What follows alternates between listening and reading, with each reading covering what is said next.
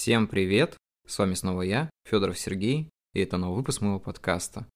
Ну вот прошла еще одна неделя с момента прошлого выпуска, и я снова бодр, свеж, светел, готов вещать вам о своих мыслях. И я думаю, что этот подкаст будет определенно без какой-то темы. То есть в этом выпуске мы просто поговорим о каких-то свободных вещах. Я думаю, я поделюсь тем, что во мне накопилось за это время, расскажу вам о каких-то своих взглядах на жизнь, взглядах на творчество. И мы просто побеседуем так, как будто бы я веду с вами диалог, Хотя я уверен, что где-то внутри вы все равно мне отвечаете, иногда даже делаете замечания или просто высказываете свое мнение во время прослушивания подкаста. Кстати, если кто-то так делает, напишите мне, мне будет очень интересно, приятно послушать. Хочется начать с того, что моему подкасту уже два года.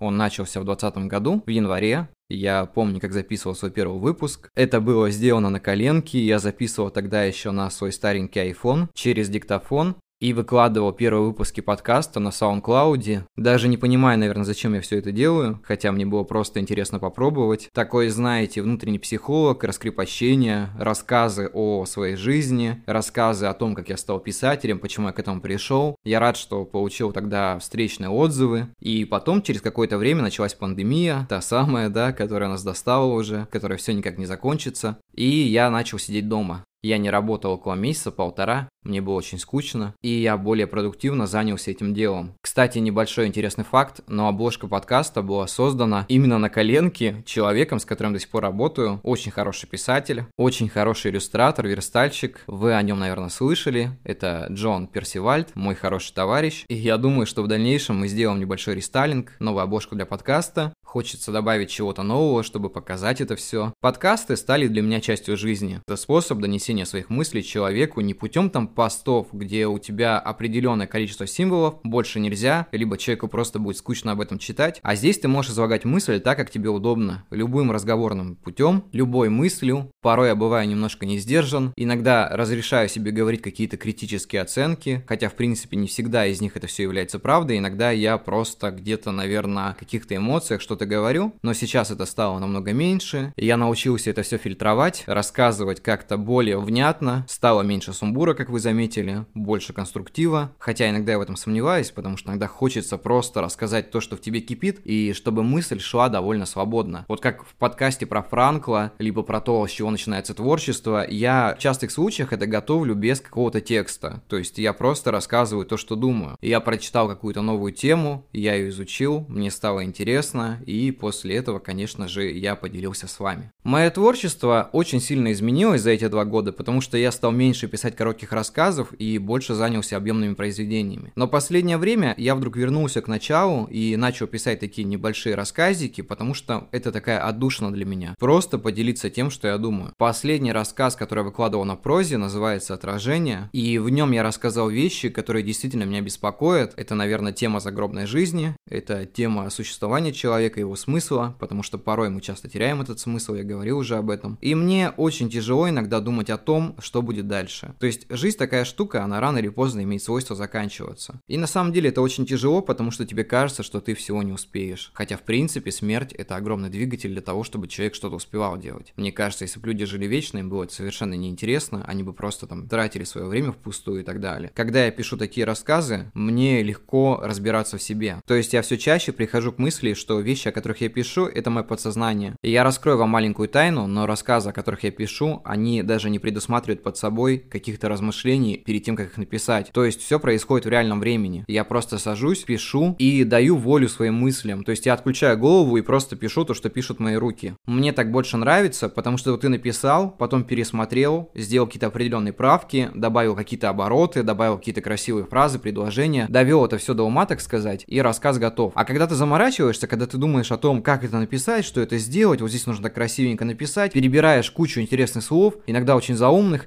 мне, кстати, не очень нравится, когда люди пишут, знаете, такими терминами. То есть, именно используя какие-то слова, чтобы люди задумались, что это такое, и начали изучать. Мне кажется, это больше такая доля псевдоинтеллектуалов. Но я могу ошибаться. В частых случаях, когда человек пишет художественную прозу и пытается нагрузить тебя какими-то терминами, он их просто нахватал из Википедии. Это в частых случаях так бывает, хотя не у всех. Лично мое мнение, что текст нужно доносить намного проще. Я вот этому учусь потихоньку, начинаю все это делать, и мне кажется, что я все больше и больше возвращаюсь к истории истокам, когда я просто писал то, что мне хотелось, я нигде не искал какие-то моменты, обороты, мне просто нравилось это делать, и я это делаю. И сейчас я немножко освободился от каких-то оков, когда заставлял себя писать там, допустим, по книге в год, теперь я могу это делать намного меньше, теперь я могу просто публиковать рассказы, теперь я даже не думаю о том, что будет дальше, потому что у меня есть только здесь и сейчас. И я считаю, что это самое важное для человека, потому что будущее, оно по сути неизвестно, прошлое уже прошло, и есть только настоящее. И в этом настоящем мы пытаемся понять всю суть нашей жизни. И я считаю это довольно важным моментом, потому что человек, он раскрывается именно в том моменте, в котором он сейчас находится. Все остальное, оно немножко непрочное, потому что неизвестно, что будет дальше. Как говорится, человек предполагает, а Бог располагает, и на самом деле так оно и есть. Поэтому не нужно заморачиваться, нужно именно творить здесь сейчас, делать что-то дальше и не думать о том, к чему это приведет, потому что исходы того, что мы делаем, довольно неизвестны.